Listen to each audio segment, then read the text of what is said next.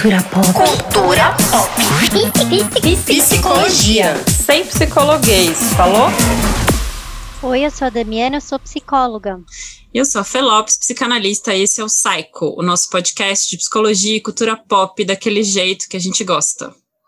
Tipo aquela florada de pé amarelo, sabe? Que você olha até suspira.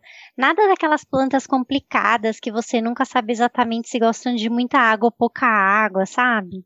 No episódio de hoje, a gente vai falar dos famosos testes psicológicos, aqueles que a gente citou no episódio 1, para quem não lembra. E a gente vai contar todos os segredos sobre os testes, temidos testes psicológicos. Como fazer para a psicóloga nunca descobrir que os nossos bagulhos são tudo zoado. E para contar todo o beabá dos testes, a gente chamou duas psicólogas que são muito feras nisso. A Carol Marques e a Patrícia, que vai ter que falar o sobrenome dela, porque eu não tenho Já essa começou o evolução. teste. O teste já é falar o sobrenome da Patrícia. É um bom teste, até pra mim, porque o meu sobrenome ele foi traduzido para o português porque a gente não consegue falar em polonês. Mas Ah, você tá tudo bem, tá tudo bem. Tô, Dani. tá ótima, gente. Tá ótimo. A gente fala Rezezak, mas é algo tipo Jazzak, uma coisa muito louca. Mas Gente. Ah. Rezezak pros íntimos. Gente, Então, se apresentem. Se apresentem pra gente. Se apresentem. Depois a gente conta como é que a gente conhece as meninas e tal. Eu sou neuropsicóloga, trabalho com avaliação neuropsicológica, com esses tão temidos e apaixonantes testes psicológicos, é, desde sempre, desde a época da faculdade. Já atendi idosos, adultos, crianças, cachorros, papagaios, periquitos. Hoje em dia, nesses últimos cinco anos, eu tenho feito mais em crianças e adolescentes. Mas, enfim, testes são o meu dia a dia. Bom, eu sou a Carol Marques, sou psicóloga, neuropsicóloga. A neuropsicologia veio depois, né? Eu nasci primeiro como uma psicóloga da rua, tem um, um movimento diferente, né? Trabalhei com projetos de inclusão, é, com deficiência, e aí meu interesse veio depois, né? É, nessa questão de tentar entender mesmo o funcionamento. E aí, hum, muito interessado, fui fazer a especialização e aí me apaixonei também. Sempre gostei também desse universo aí da testagem, desde a faculdade, era uma coisa assim que eu tinha, né, um, um interesse, principalmente por essa parada mais investigativa, né, essa coisa de você tentar entender o funcionamento do outro. E aí eu trabalhei, eu trabalhei com a neuropsicologia sempre dentro de equipes multidisciplinares, né? Eu trabalhei em dois ambulatórios, é, um dentro da Unifesp, com uma, uma equipe que atendia, era um ambulatório que atendia crianças do espectro do autismo, então a gente trabalhava muito com diagnóstico diferencial. E no SUS, é, também dentro de um ambulatório que trabalhava com autismo, eu acabei levando a neuropsicologia para lá, com parte né, da, da avaliação. E, paralelo a isso, eu fiz bastante clínica também, assim, de avaliação. Atualmente não faço mais, né? Eu estou com meu consultório 100% virtualizado, aten- atendo é, muitas famílias, casais, pessoas que têm é, alguma questão aí de investigação diagnóstica ou dos filhos. Então, eu acabo é, atendendo, fazendo um acolhimento para essas, para essas famílias hoje online, além de atender adultos, enfim. Mas eu trabalhei também bastante tempo com infância.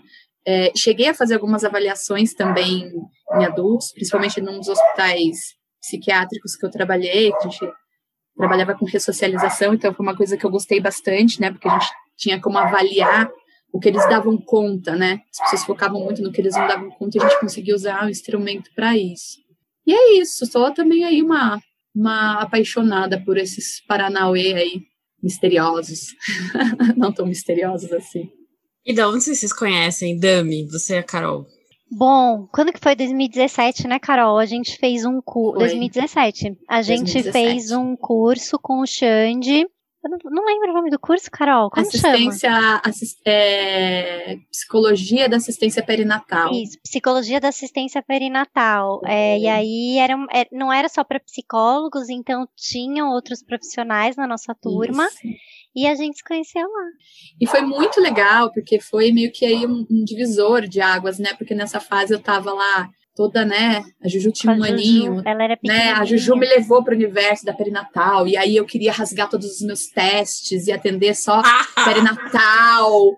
E aí a minha vida era essa agora. E eu estava mediando rodas.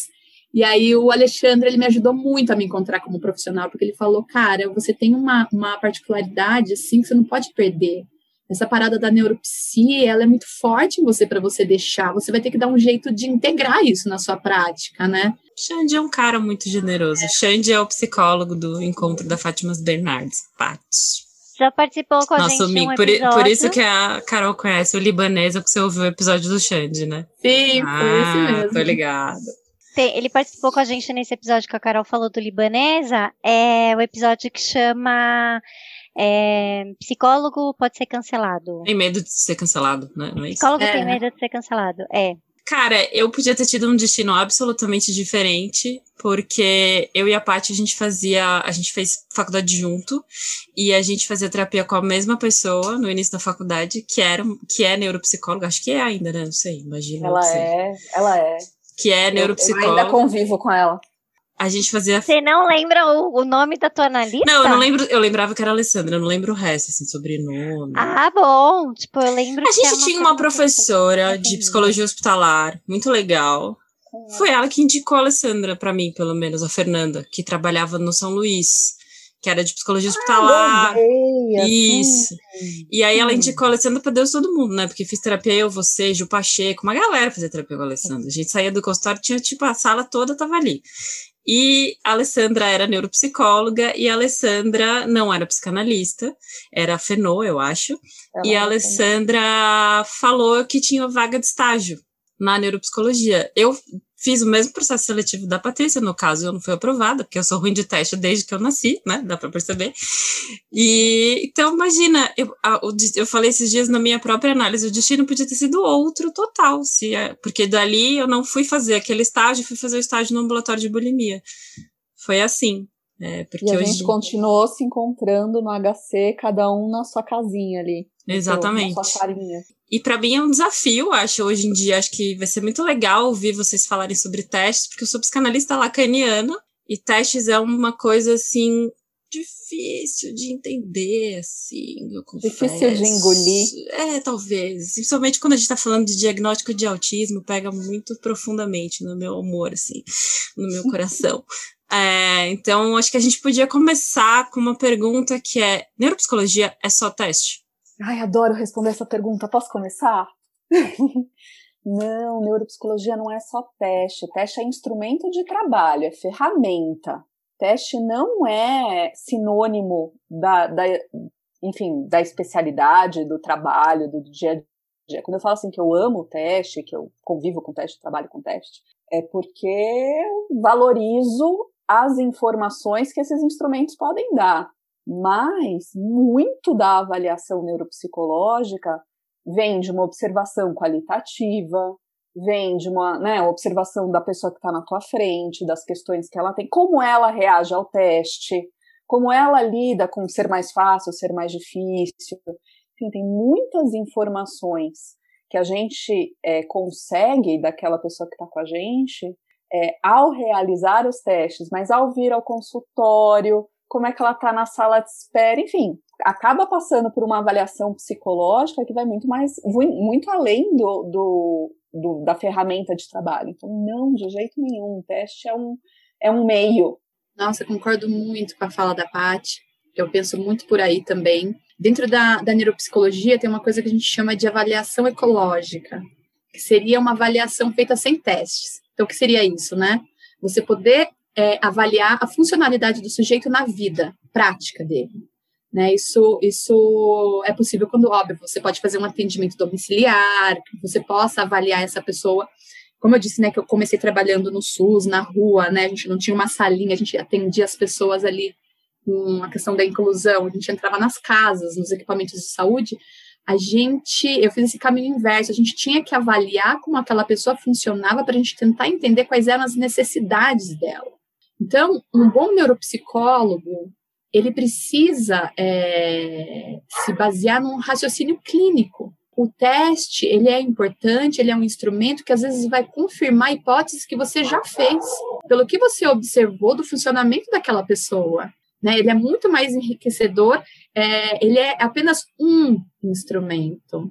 Né? Então, são importantes, né? Importante é, existir estudos que validem cada vez mais instrumentos, mas o instrumento ele não pode ser o foco central, ele não pode ser é, uma coisa que determine algo, né, sobre a vida daquele sujeito. Ele vai é, trazer pistas muito, muito importantes para gente, mas ele não é não é a única possibilidade, assim, sabe, de se chegar num, num, num desenho do que, que é, porque, na verdade, eu vejo a, a neuropsicologia como um mapa, né? A gente tira uma foto da pessoa, a gente faz um retrato um recorte dela naquele momento, né? Principalmente falando de crianças, né? A gente vai ver como ela tá naquela situação, é uma fotografia. Aquilo pode mudar e muito provavelmente vai mudar. Né? Não é como e se fosse um psicodiagnóstico, que a gente chama na faculdade de psicodiagnóstico. Posso dizer que é um. Sim, sim. É que o psicodiagnóstico, é, a, a neuropsicologia, ela vai avaliar muito das funções cognitivas. O psicodiagnóstico, geralmente, ele também pode avaliar. Eu, geralmente, eu faço uma avaliação combinada. Eu sempre faço a avaliação da parte cognitiva, né? Que vai depender muito da demanda, da queixa, do que, que a pessoa está pesquisando, né? Querendo pesquisar eu trabalhei muito com casos complexos, né? Sempre chegava para mim casos de difícil diagnóstico. Então, os, os, médicos já falavam, Carol, eu preciso entender, é, um, é um, uma ajuda para um. É, a gente não dá diagnóstico. Claro que tem alguns diagnósticos neuropsicológicos, mas diagnóstico médico é, é o médico que dá. Mas a gente aponta funcionamentos, né? Perfis, né? A gente já tem estudado é, muito estudo sobre perfis neuropsicológicos.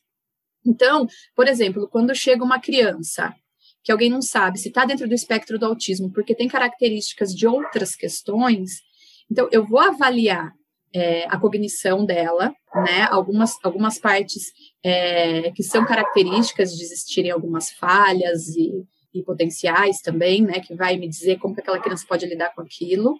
O, a parte do psicodiagnóstico, né? Que entram aí os testes, não só os testes cognitivos, mas os projetivos, os testes que dão pistas sobre, não só sobre a personalidade, mas aspectos afetivo-emocionais, também são importantes. Eu gosto, eu tive uma, uma professora que ela é neuropsicóloga, uma das, das grandes neuropsicólogas aí que eu conheço, e ela é psicanalista, psicanalista da Sociedade Brasileira de Psicanálise. Então, ela ensinou a gente a fazer uma avaliação muito rica, que você vê toda a parte cognitiva, mas você também usa os projetivos para ver a parte afetiva emocional, para ver o que está impactando no funcionamento daquele sujeito. Então, você vê é, a, a, pessoa como um todo através desses instrumentos, mas não só através dos instrumentos.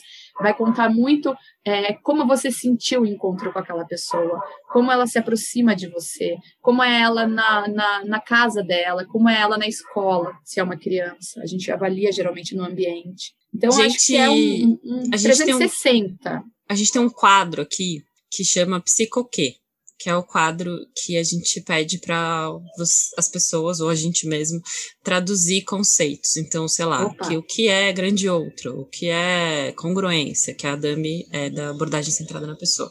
Então, ouvindo vocês falarem, eu tenho já duas perguntas. O que é questões cognitivas, que são testes para questões, funções cognitivas, sei lá, e esse afetivo, emocional, testes projetivos, acho que só para a gente traduzir um pouco, pensando que a galera que vai escutar não manja tá.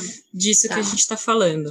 A gente fala em funções cognitivas quando a gente está pensando de, em uma série de habilidades que tem a ver com o processamento, com a, a capacidade de uma pessoa em processar informações. Então a gente tem uma série de domínios que a gente chama de cognitivo, esses domínios estão relacionados com o processamento de informação. A gente tem a atenção, a gente tem a memória, o raciocínio, as habilidades relacionadas com regulação do comportamento, regulação das emoções, que são chamadas de funções executivas. Então, são sempre é, funções que estão relacionadas com a entrada da informação, né? Então, somos sistemas operacionais que estão captando informações que estão no meio. Essas informações elas vão passar por um processo de é, avaliação, de, de escolha, algumas vão ser memorizadas, outras vão ser descartadas, elas vão ser processadas e elas vão ser evocadas, ou seja, elas vão ser retransmitidas ao meio. Então, todas essas etapas é, de processamento das informações ganham algum destes nomes das diversas funções é, executivas, desculpa, funções cognitivas que a gente pode ter. Né? Então, quando a gente fala de avaliar funções cognitivas, a gente está avaliando estes recortes, né? essas habilidades do indivíduo que a gente está fazendo avaliação neuropsicológica. Quando a gente fala de uma avaliação dos aspectos psicodinâmicos, e aí eles costumam estar dentro de uma avaliação de um psicodiagnóstico, mas não somente num psicodiagnóstico, né? Como a Carol falou, é, às vezes eles também são incorporados numa avaliação neuropsicológica, depende de qual a demanda, depende de, de alguns fatores, mas a gente vai ver uma outra ordem de características de uma pessoa.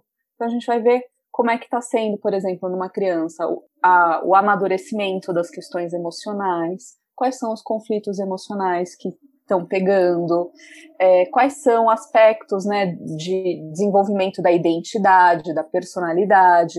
Então, é uma outra ordem de fatores que a gente vai avaliar. A gente também tem uma série de testes que a gente pode usar para nos ajudar a fazer essa identificação, mas a ideia é a mesma para os testes cognitivos e para os testes dos aspectos psicodinâmicos, que podem ser questionários, podem ser desenhos, podem ser jogos, uh, podem ser testes propriamente ditos. Mas a ideia é que a gente vai usar, então, essas ferramentas para tentar obter informações. A gente tem perguntas que fazem né, a gente fazer essas avaliações. Esses testes, eles vão nos ajudar a responder essas perguntas, junto com uma série de outras ferramentas. Como que surgem esses testes, assim, dentro da psicologia? E qualquer um pode aplicar esses testes? Como funciona isso hoje? Bom, pensando assim no histórico um pouco, né, da, da psicologia, a psicometria, ela nasce de um jeito que tem um monte de babado forte aí, né? Já vamos começar com os babados fortes da psicologia, né? Porque a psicometria, ela nasce de um jeito, assim, bem eu considero, né, assim, é um movimento histórico, tal, é importante a gente contextualizar o tempo da época, mas o Galton, que era o antropólogo, era tipo um, um exemplo da burguesia europeia, ele começa a fazer os estudos, ele era antropólogo, e ele começa, ele que fundou o termo psicometria, que era a ciência de medição ali das faculdades mentais. Só que qual que era o interesse dele na época, né? O cara era primo do Darwin, vai vendo. O cara ele queria, ele achava que assim você tinha que ter uma raça superior, né? Então ele que cunhou o termo eugenista, é, eugenia, né? Então o cara ele queria medir o ser humano para poder pegar essas diferenças e falar, olha, a, a, psicometria ela nasce numa necessidade de medir e vamos lá, vamos levar ali para os mais fortes pro, pro lado da luz, né, da força. E, na verdade, a gente tem, é, se a gente for estudar historicamente, né, o surgimento das avaliações, a gente tem é, o povo chinês fazendo essas avaliações dois mil anos antes de Cristo. Então, na Grécia Antiga, né, eles querendo mensurar características humanas.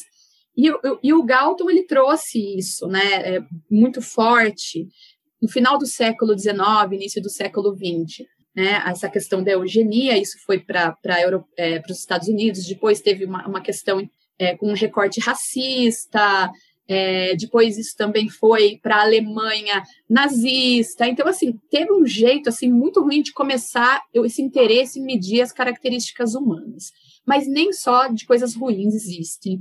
O mundo, né, tinha lá o Alfred Binet, na França, que era um pedagogo, é, vendo as crianças com dificuldade de aprendizagem, ele também foi tentar estudar, construir um construto teórico acerca da inteligência, e a necessidade dele era criar um material para conseguir mensurar, mas não só para mensurar, mas para entender quais eram as dificuldades daquelas crianças, para criar ferramentas para que elas pudessem aprender. Então, nem só de sombras vive esse início, né? Então, ele foi o primeiro cara que construiu um teste válido, o primeiro teste válido de inteligência foi desse cara. E daí vão surgindo todas as de derivações. Os testes de personalidade, eles já começaram lá no início do século XX, né? A maioria deles baseado no construto teórico da psicanálise, né, o primeiro teste, um dos primeiros testes né, a ser criado foi o teste, o famoso teste dos borrões de tinta, né, que a gente chama do do Rorschach. Né, então, que é um dos testes mais estudados no mundo hoje. É um teste muito utilizado. Ele é muito utilizado no. Ainda é muito utilizado, gente? Muito. E principalmente nos, nos institutos forenses, na área da criminologia. Cara, tem. Você consegue achar. É, é aquele que se você. A resposta do teste, não a resposta, mas como foi a avaliação da Suzane von Richthofen, por exemplo. Uau! Ela passou por um teste. Fofocas é. da psicologia, gente. Fofocas da psicologia. Então, é, eu já tive. Carol, eu já tive um caso invés, que eu, que eu vi. Eu não, eu não sei aplicar o rocha ela falou, sei lá, ah, é meu pai, pronto. Não, gente, eu só, queria, eu só, queria, fazer um parênteses importante, que assim, esse discurso sobre a medição é o nascimento do racismo científico. Nasce aí o racismo Sim. científico, que vai da base para a discussão do nazismo, que vai da base para a discussão do racismo, né, no Brasil, enfim, acho que é, é um, um, detalhe importantíssimo, assim, é, que se media as pessoas que iam para prisão e que ainda hoje fomenta uma ideia de que esse, o tipo físico, o fenótipo, determine alguma coisa sobre aquelas pessoas, né? Então, a, o marco histórico que isso deixa, ele é bastante importante. Temos neste, neste programa hoje do, duas pessoas que são representantes desse, dessa treta, né, Paty? Porque a Paty, como judia, eu como preta, é isso. Isso é um dado, assim, foda né, do que, que significava a gente achar medidas, né? Claro que depois você tem um outro caminho em, em cima disso e vai desenvolver outras coisas, né? Mas não dá para a gente deixar de fazer essa marca, assim.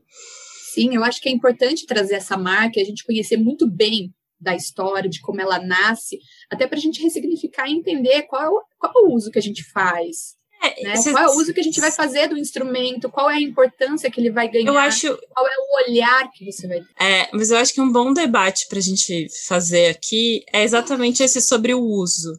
Porque essa é uma reflexão que eu faço sobre a minha clínica, por exemplo. Né? Eu já tive pacientes que passaram por avaliações neuropsicológicas e voltaram devastados dessas avaliações, assim, com, ou então eu recebo, às vezes eu nem tenho, às vezes o paciente já chega com um relatório de 25 mil páginas, com uma porrada de coisa, que a família não sabe nem explicar o que está escrito ali, tipo, olha, eu recebi isso aqui, aqui tá dizendo que meu filho é isso aqui, sei lá, e eu não sei o que que é, e tem mil funções que foram avaliadas que ninguém nem entendeu. Então, acho que uma boa, uma, uma boa pergunta, acho que ética até para a gente pensar aqui, é o que, que é um bom uso de uma avaliação neuropsicológica? E aí aqui tô perguntando tanto de crianças ou de adultos, porque a gente vê um monte de adulto agora indo atrás de tem o déficit de atenção, né? Todo mundo resolve E assim também, quem pode usar, né, Fê? Porque tem muita gente que usa indevidamente esses testes, ah, né? sim, sim. Às vezes você isso. recebe a criança que alguém testou na escola e vê isso. assim, ó, fulano tem TDAH, a gente já fez o teste aqui na escola. Sim, é, sim. E aí sim. você fica, mano, fora as crianças dos abrigos que todas têm TOD, né, que é o opositor meu Deus, não sei o que é o outro. Transtorno positivo desafiador. Isso, é assim mesmo. É, abrigado é pronto, é isso. É isso que você tem já tá na respiridona que é uma medicação. É, então, acho Deixa que essa é uma então, boa uma, pergunta. Entre uma das milhões de coisas que, que eu faço, eu até, até não sei como me apresentar, porque eu faço tanta coisa que eu falo assim, bom, deixa eu fazer a versão mais reduzida possível, porque, enfim, eu faço parte do Instituto Brasileiro de Superdotação e Dupla Excepcionalidade. Né? Então, é, uma das minhas áreas de atuação é com crianças, jovens, adultos em investigação para superdotação. E aí, a gente gravou recentemente uma série de quatro vídeos é, falando sobre os erros. Olha, eu fazendo o marketing do, do, do, do, amigo, né? Mas é bom mesmo, porque tem tudo a ver com o que a gente está falando. Mas pode fazer, a gente gravou uma série A gente gravou uma série de quatro vídeos falando sobre erros na avaliação neuropsicológica desse público, né? De, de pessoas com superdotação. E uma das, uma das partes, um dos vídeos que a gente gravou foi qual é o perigo de pessoas que não são especialistas, não têm uma formação é, específica para avaliar esses jovens aplicando testes psicológicos, testes cognitivos e interpretando muito mal. Então a gente foi trazendo uma série de estudos de casos, de erros de relatório que a gente foi recebendo, porque a gente acaba fazendo reavaliações dessas pessoas, pessoas que foram avaliadas por outros profissionais que não sabiam direito o que estavam fazendo, é, enfim, não tinham, não tinham uma boa prática, uma boa vivência com pessoas com para identificação de superdotação e comendo umas bolas feias, assim, na correção dos testes cognitivos ou na interpretação do que, que aqueles resultados é, significavam e tem um impacto enorme na vida dessas pessoas, porque elas saem com, né, elas saem com nomes, elas saem com previsões de, de performance no futuro, prognóstico, às vezes encaminhamentos, dependendo, né, às vezes são equipes, a pessoa já vai passando em uma série de profissionais ali fazendo avaliação seguida, né? E até passa por um médico que receita remédio, não tem problema nenhum com receita remédio, mas com casos que não precisam, né? Então, é super, super grave você ter avaliações neuropsicológicas ou psicológicas sendo feitas por profissionais que não são especializados nisso, porque tem uma repercussão. Quem procura alguém para fazer uma avaliação desse tipo, né, ela tem uma pergunta que ela precisa de uma resposta. E dependendo da resposta dessa pergunta, diversos encaminhamentos são possíveis e alguns encaminhamentos podem não ser o que essa pessoa precisa, né? Então é super, super sério. Tem uma coisa que eu acho super importante quando a gente pensa nesse encaminhamentos possíveis, né? Porque é isso.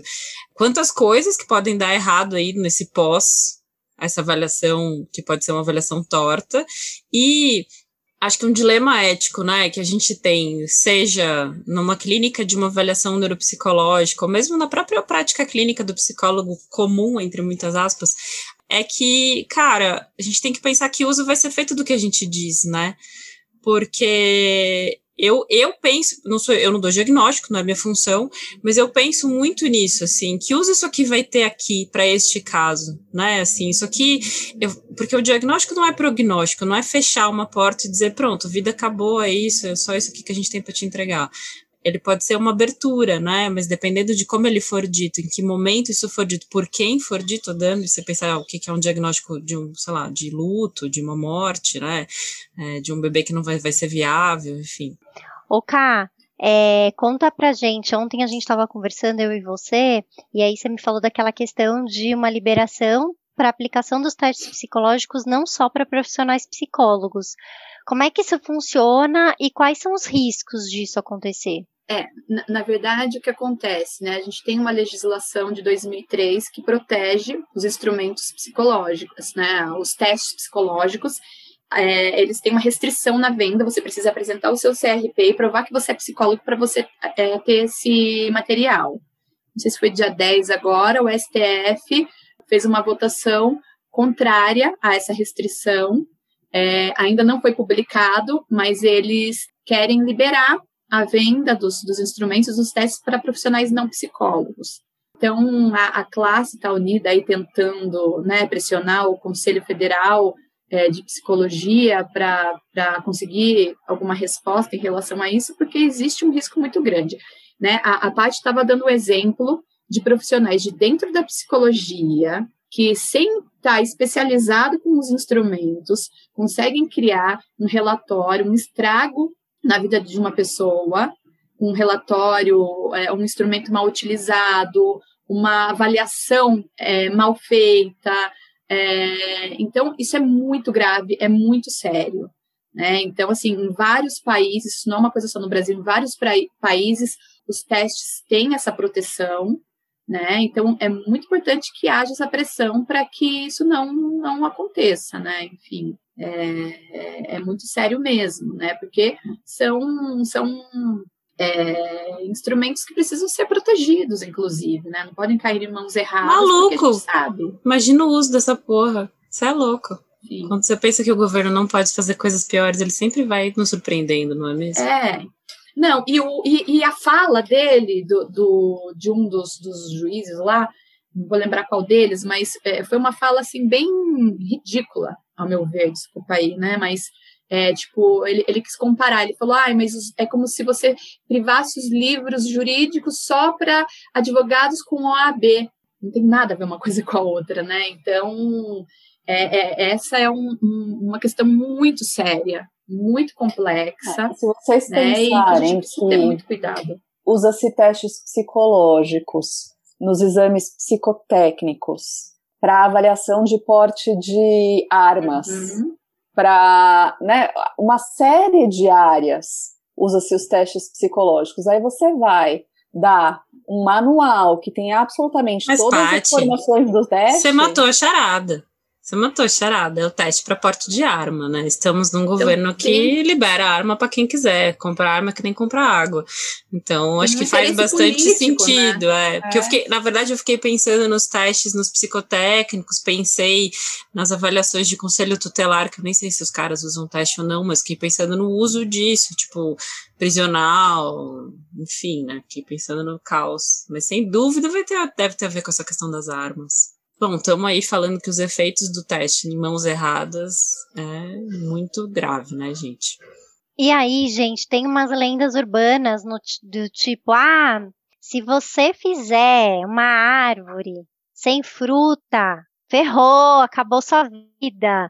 Se você fizer uma casa sem chão, sem telhado, é, no primeiro episódio do, do podcast, eu e a Fê, a gente até zoou, zoou sobre isso, né? Ah, então tá, então vamos dar todas as dicas aqui. Casa sempre com telhado, chaminé, é importante ter chaminé. É, isso é lenda urbana ou são realmente sinalizadores que ajudam vocês a avaliar? Eu dei esse exemplo dos testes é, desse HTP, vai, é, mas outros testes também têm essas é, lendas de que um aspecto ou outro aspecto dão muito caminho e aí você consegue adivinhar sobre aquela pessoa, assim, sabe? Você, amigo ouvinte, que é estudante de psicologia, certamente nunca mais desenhou uma casa sem chão na sua vida. A gente tem certeza sobre isso. Nunca mais. Nunca mais. E nunca uma pessoinha sem mão. Não sei e, e não pode ser transparente. Ó, estamos dando várias dicas. Ah, eu, eu adoro falar sobre isso, porque são muitas lendas urbanas, né? Eu acho que, assim, os, os instrumentos, eles têm todo é, um construto teórico que embasa uma teoria. E não só isso, depois eles passam por processos de validação.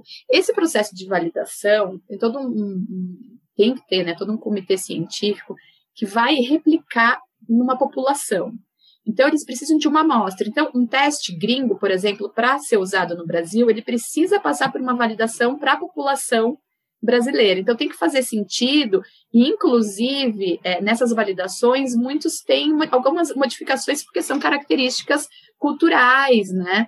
Então, existem sim alguns é, marcadores aí importantes, principalmente nos testes projetivos gráficos, só que, assim, a gente, quando começa o curso de psicologia, a gente vai estudar teste, a gente tem uma, uma educação, assim, muito, muito linear, né, muito cartesiana. Então, assim, faltou isso, é isso. Eu, eu nunca vou me esquecer quando eu li é, ausência de pupila, psicose. Gente, eu ficava analisando todos os desenhos que eu via por aí, se não tinha pupila, eu já falava, hum, essa pessoa aí é esquisita, não sei não. Então, assim, é, a gente tem, né, esse pensamento que que é mágico. pupila, assim, pelo amor de Deus, que eu preciso né? saber desenhar. A bolinha Mano do olho, desenhar o olho branco, mas, mas aí. Não, mas se desenha vê, só né? um pontinho, não é. Tá tudo certo. Não precisa fazer Tá tudo tipo certo. dois. Olho branco. Não, e eu piro em grafite. Gente, eu amo grafite, amo arte Aí urbana. pronto. E aí eu fico pirando, porque tem um, um grafiteiro, vocês devem saber, não sei quem curte, que ele não desenha pupila. Aí eu fico, nossa, não, mas brincadeira, gente, não tem nada a ver. O que acontece é que se- você não pode olhar um sinal isolado. né? Nunca. Isso para nenhum instrumento.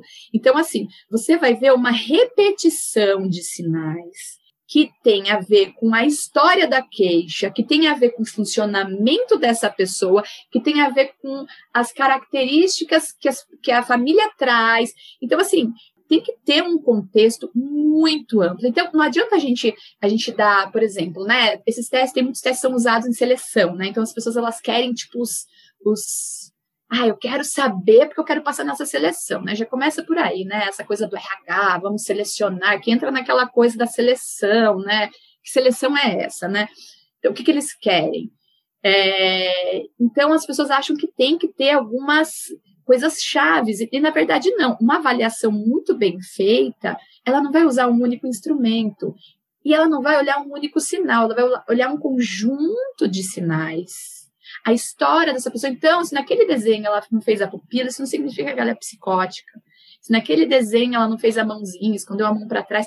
Então, é, eu acho que a gente olhar para isso é, é, super importante que existe um, um, olhar clínico, né? Por isso que é muito perigoso esses instrumentos caírem em mãos erradas, porque imagina, a pessoa ela lê lá um, um, um, manual. Você tem que fazer todo um raciocínio clínico. Você tem que entender qual é o construto teórico, o que, que embasa esse teste. Inclusive, aquilo precisa fazer sentido para o profissional.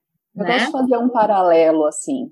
É, vocês imaginam psicólogos que vão interpretar um sonho de um paciente, né? E aí ele, o paciente pegou e sonhou com uma cobra. Então, todo mundo que contar naquele espaço terapêutico que sonhou com uma cobra tem o mesmo significado? Patrícia, Patrícia, você acabou de mudar a minha percepção do que é um teste, porque eu achava que era isso. Porque, eu, porque o que eu entendo de psicanálise é exatamente isso. Não existe conceito chave fechadura. Não existe cobra significar traição, nem morcego significar sei lá o quê. Existe você, sujeito, dizer o que cobra representa para você.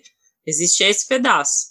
Na minha imaginação, teste era isso. Hum. Era tipo, eu tenho lá o que pupila com pupila, chão sem chão, fruta com fruta. Tem é, o lugar onde você desenha o um buraco na árvore é a idade que foi o trauma, não sei o quê, não sei o que. Era Porque isso. Você... Que de fato, gente, é o que a gente aprendeu Porque na faculdade. Você está né, entendendo o teste de um jeito que tem super a ver com como vocês começaram a fazer as perguntas pra gente.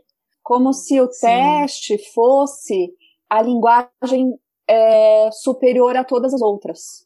Mas o teste não é aquilo é. que manda na minha, na minha resposta, na minha interpretação, no meu resultado. O teste é o meio. Né? Eu preciso Gente, dele para explorar melhor. Então, voltando lá para o borrão, para as manchas de tinta. O cara olhou para aquilo e falou morcego. O outro cara olhou para aquilo e falou morcego. O morcego da vida de um significa uma coisa, o morcego da vida do outro significa outro. Né? Porque vão ser uma, para começar que o teste são 10 pranchas. Então, você vai somando informações ao longo dessas 10 pranchas. Não é um morcego que vai determinar coisa nenhuma, não é falta de maçã que vai determinar coisa nenhuma. Né? É um conjunto de informações que vão se somando para te ajudar no seu raciocínio clínico. O raciocínio clínico é do psicólogo. Ele está usando aquela ferramenta para ajudar ele a entender aquela pessoa que está na frente dela. Então, não, o morcego é o morcego desse cara. O que, que o morcego desse cara tem a ver com as próximas respostas milhares que ele vai dar nesse mesmo teste? Gente, mudou Ai, eu a quero vida. aplicar teste agora, já. Nossa, já até quero. eu quero aplicar teste agora. Desenha uma Não, árvore, mas você sabe, favor. sabe, sabe o que eu acho? Pra gente ir um pouco caminhando para os quadros finais. Primeiro, eu queria dar um spoiler que a gente precisa voltar um dia para falar de reabilitação que é outro case, e eu acho super interessante a história da reabilitação, né? É muito bonito as coisas que vocês fazem. E uma outra coisa que eu acho que a gente talvez tenha um referencial, primeiro do que a gente foi formado na graduação, de como que a gente aprendeu testes na graduação, e eu acho que eu, pelo menos, tenho essa visão de que a gente aprendeu muito em cima do o teste pelo teste, né? Porque a matéria chamava isso, né? A gente tinha lá a matéria para aplicar testes, então era isso. E uma outra coisa que eu acho é que a gente tem um referencial ainda muito médico do que, que é teste. Porque muitas vezes o que a gente vai se queixar, e eu entendo que a boa parte dos encaminhamentos de vocês talvez venham de médicos, do que a gente vai se queixar é dessa aplicação que ela é uma aplicação de tique. É, faz isso, não faz aquilo, não sei o que, somou o score, pronto, já tem aqui o resultado. Tipo, eu falo isso porque, por exemplo, a gente tem um instrumento em psicanálise que a gente usa para avaliação de crianças de 0 a 18 meses para detectar risco psíquico, vulgo uma criança que não está indo bem, que dentro da medicina poderia ser entendido como uma criança que está num caminho para um TEA. Seria isso. E esse instrumento mal usado, se a pessoa não, não sacou para que, que ele serve, que tem um, um, raciocínio clínico em volta daquilo, tem um treinamento para você usar aquilo, eu vou fazer um tique, um check aqui. Dá tchau. Ah, não dá tchau. Pronto. Somou, não dá tchau. Aqui, ó. Tô mandando pro psiquiatra. Risco de autismo aqui, essa criança.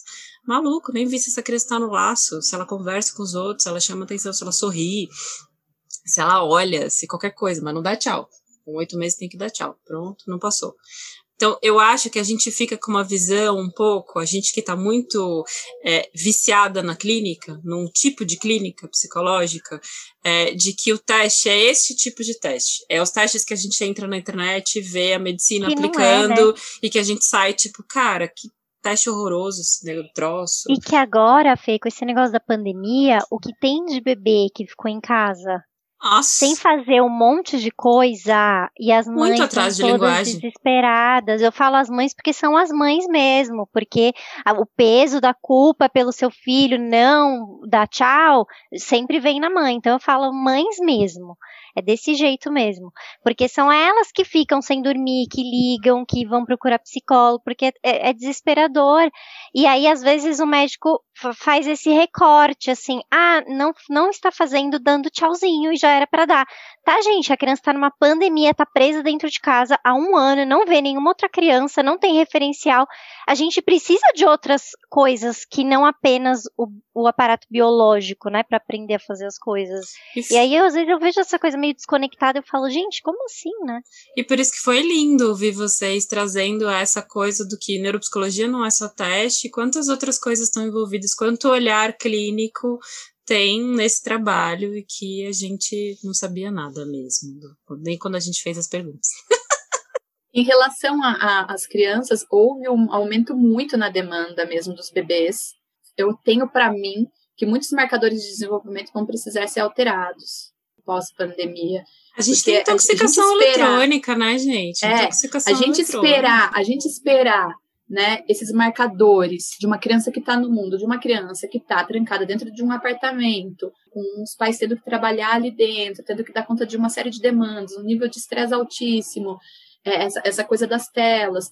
Então, isso é uma coisa que eu tenho visto, né? Eu tenho atendido muitas famílias em sofrimento, e as minhas colegas que trabalham com área infantil têm TOs, fonos, tentado esse aumento aí nesse, nessa questão da linguagem, mas tem, é, é, isso, a gente não pode pegar um checklist e falar, olha, bom, é isso, fechou critério para isso, tchau. Então, você tem que avaliar todo o contexto, né? A gente, é, nós somos seres biopsicossociais, existe um entorno, existe é, um jeito de, de ver é, a vida. Eu gosto sempre de trabalhar, né, é, também é, dentro de uma devolutiva, de uma avaliação que eu vou fazer, seja para os pais, ou seja para uma criança que já consegue entender, ou para com o que daquilo que eu estou falando para ela. Primeiro que eu gosto de interpretar para a linguagem mais simples que a avó de 90 anos dessa criança tem que entender o que está escrito no, na avaliação. Porque chegam umas avaliações que as escolas não entendem, os pais não entendem, outros profissionais não entendem, então, como simplificar a linguagem para falar essa criança funciona assim na vida prática dela? E eu gosto de trabalhar com qual é o sentido que aquilo que eu estou contando, que eu percebi sobre aquela criança tem para ela, para a família dela. Porque alguns aspectos podem, podem não fazer sentido algum. E aí eu vou ter que rever aquilo na minha avaliação. O que daquilo faz sentido para aquela família, inclusive para nomear muitas vezes, né, uma angústia ou algo que a família não consegue identificar, e você falando a partir do funcionamento dessa criança, poxa, então a gente pode ir por aqui. Não importa nem que nome tem, ela funciona assim, mas ela também tem isso de potencial. Né? Então, quais são as estratégias para essa criança acessar o que ela tem de potencial? A gente não pode ficar olhando só para déficit. Todos nós temos déficits, todos nós. Como a gente faz para transformar o olhar dessa avaliação de uma forma é, o mais humana, o mais próximo possível? Porque muitas vezes as pessoas elas chegam, é isso, é neuro quê? Neuropsico o quê? Tem gente que chega achando que a gente é médico, neuro, não sabe o que é isso, tipo, como se a gente tivesse um poder muito mágico e que a gente soubesse muito mais do filho deles do que eles mesmos, né? Então, é uma responsabilidade e um cuidado que a gente tem que ter, porque assim, é um impacto muito grande Então, a responsabilidade com a avaliação, ela tem que ser muito grande. E eu acho que a devolutiva, né? A Carol falou uma coisa que é super importante, que a gente tocou rapidamente, acho que a, a Dami tinha feito uma pergunta sobre para que, que serve a avaliação, né? E, e, e co, como ela surtir o efeito que precisa. A, o resultado de uma avaliação não deveria ser só um laudo, só um relatório. Por mais bem descritivo, a gente é muito cuidadoso na descrição mesmo, né? Para que é, é, ele seja de fácil acesso, fácil leitura, até porque a gente sabe que esse documento vai passar por diferentes mãos, né? É, dependendo do que, que acontece com, com esse paciente. Mas a sessão de devolutiva é assim, eu acho que a parte mais importante da avaliação neuropsicológica. Que é quando você vai pegar essa família e você fala, ó, o que está escrito aqui, tudo bem, depois você vai ler, mas eu vou te explicar o que que significa. Né, o que que essa pessoa faz bem, o que que ela não faz tão bem, quais são as zonas de oportunidade, qual é o impacto dessas dificuldades na vida dessa pessoa e como que isso tem a ver com o que vocês me contaram lá na entrevista inicial das suas queixas, né? Como é que as suas queixas apareceram aqui? Enfim, como é que a gente pode imaginar que isso interfere na vida profissional, se for um adulto, na vida é, doméstica ou na, na escola? Né? E o que, que a gente pode pensar juntos para ajudar essa pessoa a ter uma melhor qualidade de vida, conseguir superar os desafios que tem. Se tiver coisa para tratar, tratar. Se não tiver como tratar, tentar compensar. Né? Então, a sessão de devolutiva, para mim, é o momento mais marcante da avaliação neuropsicológica. E eu quero matar quem faz é, relatório, entrega o relatório e não dá devolutiva. Né? Porque você não, você não terminou seu trabalho. Você não fez o, o que você realmente precisava fazer e as pessoas vão embora com o relatório cheios de dúvidas e na maior parte das vezes engavetam o relatório e não tem repercussão nenhuma na vida dessa pessoa. Né? Gastou uma grana, porque cá entre nós a avaliação neuropsicológica não é uma coisa barata. Gastou um tempão, porque também a avaliação neuropsicológica não é uma coisa curta. Muita expectativa, muito esforço, e engavetou a avaliação neuropsicológica porque não serviu para nada. Né? Então, a devolutiva é o espaço que a gente tem para fazer com que o seu trabalho, o trabalho do neuropsicólogo, tenha de fato um valor, uma importância e um significado para essa família e para o que vem pela frente. Muito bom. Eu sou a lacaniana do tempo lógico aqui, vou encaminhando para os quadros finais. E a gente criou, a gente queria trazer um teste para vocês, um teste muito psicológico, muito assim, cheio de referências, com um marco teórico muito importante, que é o stop. Ele é baseado em competição. E essa invenção de Damiano, que foi baseada no milkshake chamado Wanda. Isso, isso mesmo. Isso mesmo. A Carol já Esse chegou é o nosso marco teórico. É... a Carol já chegou dizendo que ela é competitiva, então, como todos sabem, eu também sou. Eu gosto quando tem gente oh. competitiva. Se alguém quiser fazer com a gente, Vambora. pega um papel e uma caneta. Então vamos lá. Vamos falar as. Gente, a primeira, a primeira eu achei muito difícil de entender. Meu teste preferido é o que? Eu posso colocar maçã? Entendeu? Que eu vou ter que saber o nome de um teste? O que, que eu ponho no meu teste preferido é? Ah, não sei, não sei. Acho que a gente pode ir direto pro sou testado quando, não? Tem tá uma bom. resposta possível. Então tá. Gente, olha que coisa engraçada. Para mim, essa resposta é a mais fácil. É, então, Agora, eu posso imaginar. Eu não faço ideia. O que, vocês querem saber com sou testada quando?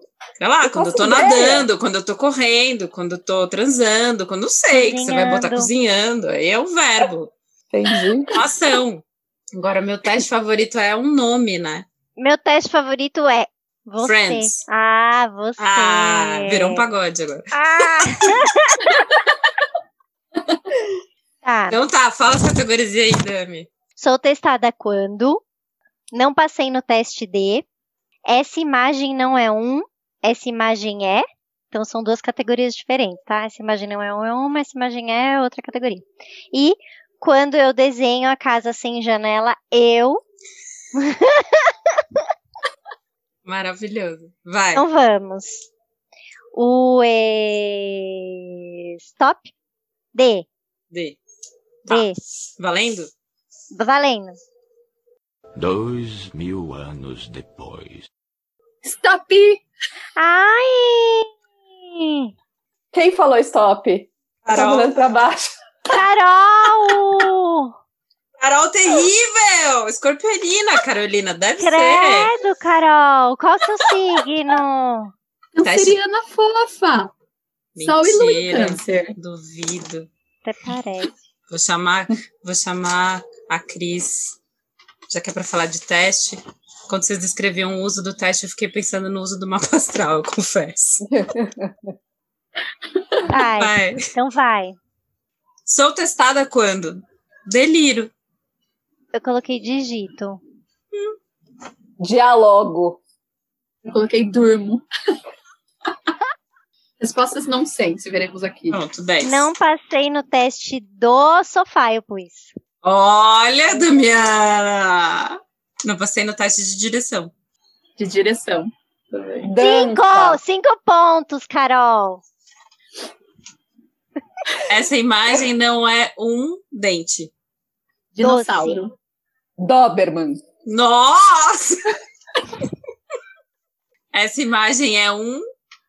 Eu pus uma doula. Ah, a Damiana sempre manda uma coisa, né? Dado. Dinossauro. Dinamite. Quando eu desenho a casa sem janela, eu não respondi essa. Delírio. Nossa, tá no delírio. saída. Tô no delírio. Nossa, então quanto que deu aí? Peraí, deixa eu contar uma coisa. Eu não sabia que não era pra fazer o teste preferido. Eu fiz. Vou contar pra vocês o Bom, que, qual que eu é o seu teste favorito? Doce. É o meu teste favorito. Difícil resistir.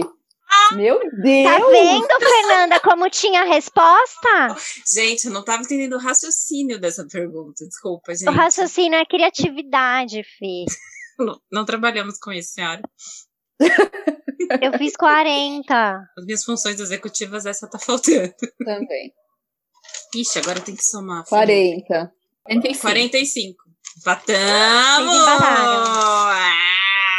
Dá tempo de fazer mais um pra desempatar? Tá bom, uma pergunta só, vai.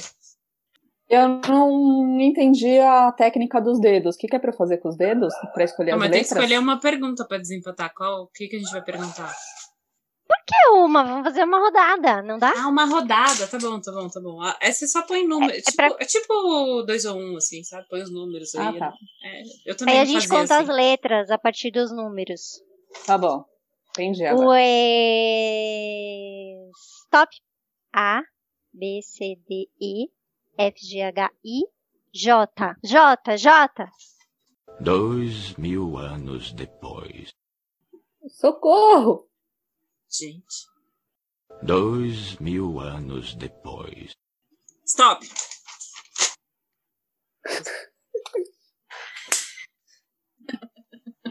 Nossa. Essa que socorro. difícil, essa. Achei J muito pior que D. Nossa, eu Mas- também. Mas esse que é o desafio. Sou testada quando? Janto. Jeju, Janto. eu pus. Jogo. Não passei no teste de jejum. Essa eu não consegui. Eu pus de boia. Eu botei jornal, mas acho que não vale. Ah, pode ser.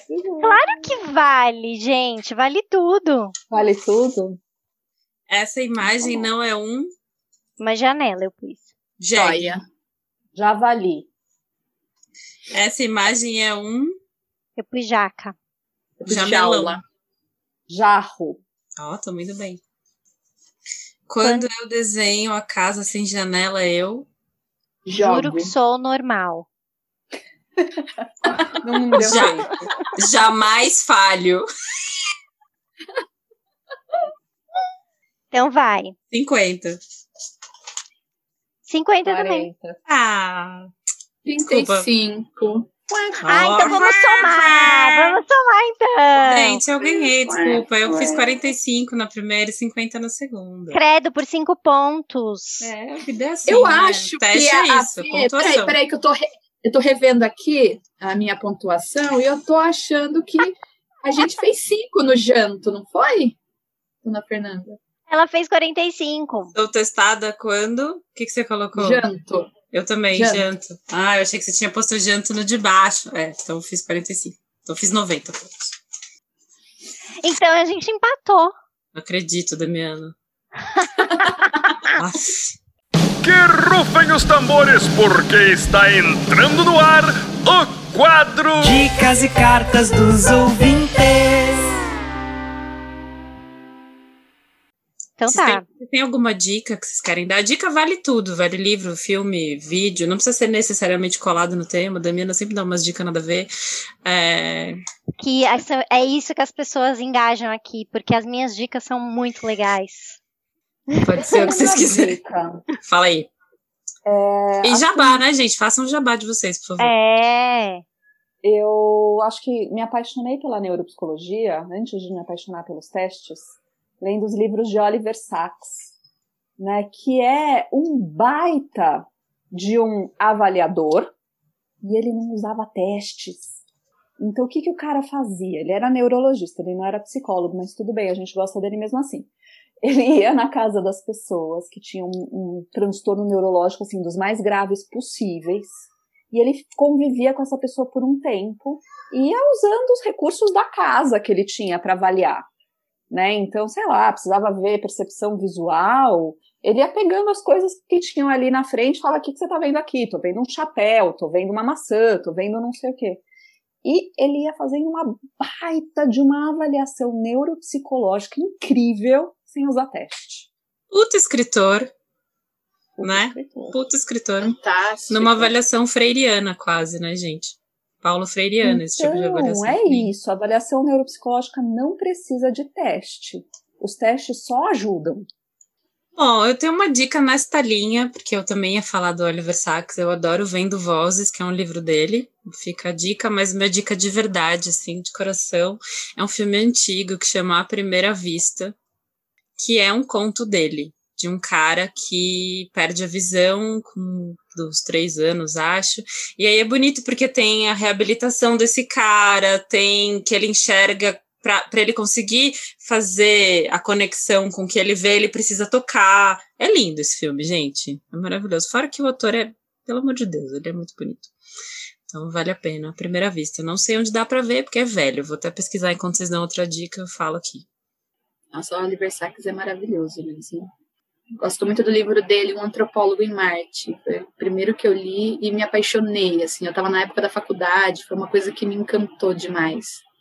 Bom, eu tenho duas dicas. Uma é esse livro que eu comecei a ler ontem, já estou terminando, que é maravilhoso, que chama A Ridícula Ideia de Nunca Mais Te Ver, da Rosa Monteiro. Ela, ela conta a história de luto dela pela morte do marido, alinhavando com a história da Marie Curie, é, que ela também viveu um luto muito profundo pela morte do, do marido dela, né, o Pierre Curie. Então, ela faz toda essa amarração dos dois lutos, assim, é um livro muito bonito. E a outra dica é um filme na Netflix que é muito engraçado, quer dizer, não é engraçado que eles fazem, mas é legal assistir. É um filme que chama Eu Me Importo, que é uma cuidadora de idosos é, que é uma golpista, então ela cuida dos idosos, mas para roubar a grana deles, assim. E aí aparece o, um dos atores do Game of Thrones que é, meu, incrível, que agora eu esqueci o nome dele aqui, porque ela faz o golpe com a mãe dele. E aí o filme começa, e ele é um golpistão. Então o filme começa a ficar bem interessante, assim, vale a pena ver, bem legal. Eu curti pra caramba, assim, entretenimento. Eu quero dar uma dica, mais uma só, juro, que é o Para Sempre Alice. Esse eu acho que tá no Netflix, esse também é legal para quem curte neuropsicologia, porque é, você vai vendo a avaliação rolando ao longo do filme, né? É, acho esse filme bem interessante. E é isso, meninas. Muito obrigada, Nossa, Carol, gente. Pati. Muito maravilhosas. Eu queria agradecer muito, deixar aqui o meu jabá. Por favor. É, eu, tenho, eu tenho uma eu vou lançar né, um, um canal no, no YouTube e Uau. eu tenho um Instagram que vai começar a ser movimentado que chama Clique no Cérebro. Então, é um, é, o intuito é trazer informações sobre neurociência, neurodiversidade, maternidade, com um pouco de humor, e também nessa pegada bem do psicoquê de tentar trazer esses assuntos de uma forma mais, mais traduzida aí, né, para o público em geral.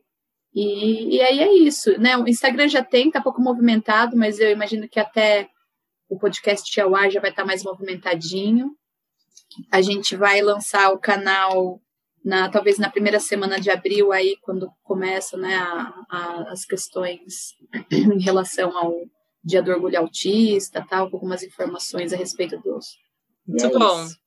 Carol, tem um conceito novo de conteúdo no Instagram que chama slow content. Então a gente não fala que não está movimentado, a gente fala que a gente trabalha com slow content, entendeu? É. Ah, é? Ai, é. arrasou. A gente é hype, Carol. A gente é hype. Ai, é gente, é que incrível. A gente tá até, lançando até, tendências. Eu até queria postar mais, mas eu tô nessa nova tendência, entendeu? Eu tô sempre um passo frente. Exato, exato. Gente, que maravilha. Então é bem isso. tô aí. Paty, fala aí seu Insta. Eu tô no very, very, very slow motion, assim. eu tenho um Insta, ele tá lá. Eu tenho um site. Todos Olha, gente. acham meu nome. Por Patrícia Rezezac. Mas, assim, eu posto quando eu tô inspirada e aí eu escrevo uns textos, porque eu gosto de escrever textos mas eles existem. Então eu tenho o Instagram, acho que é Neuropsi, Patrícia Rezezac. Tem Facebook também. E, Beleza. E tem o site. Queria agradecer vocês, foi uma delícia, deliciosa. Ah, que bom, a gente fica Ai, a gente amou muito. A gente amou muito. Até fiquei com vontade de fazer testes agora. Nossa, Obrigada, gente. gente. Amei. é isso. A gente volta para a reabilitação, altas habilidades e autismo em breve. É, é... isso. Beijo, Beijo. Menina. Obrigada. Beijo. Tchau, tchau.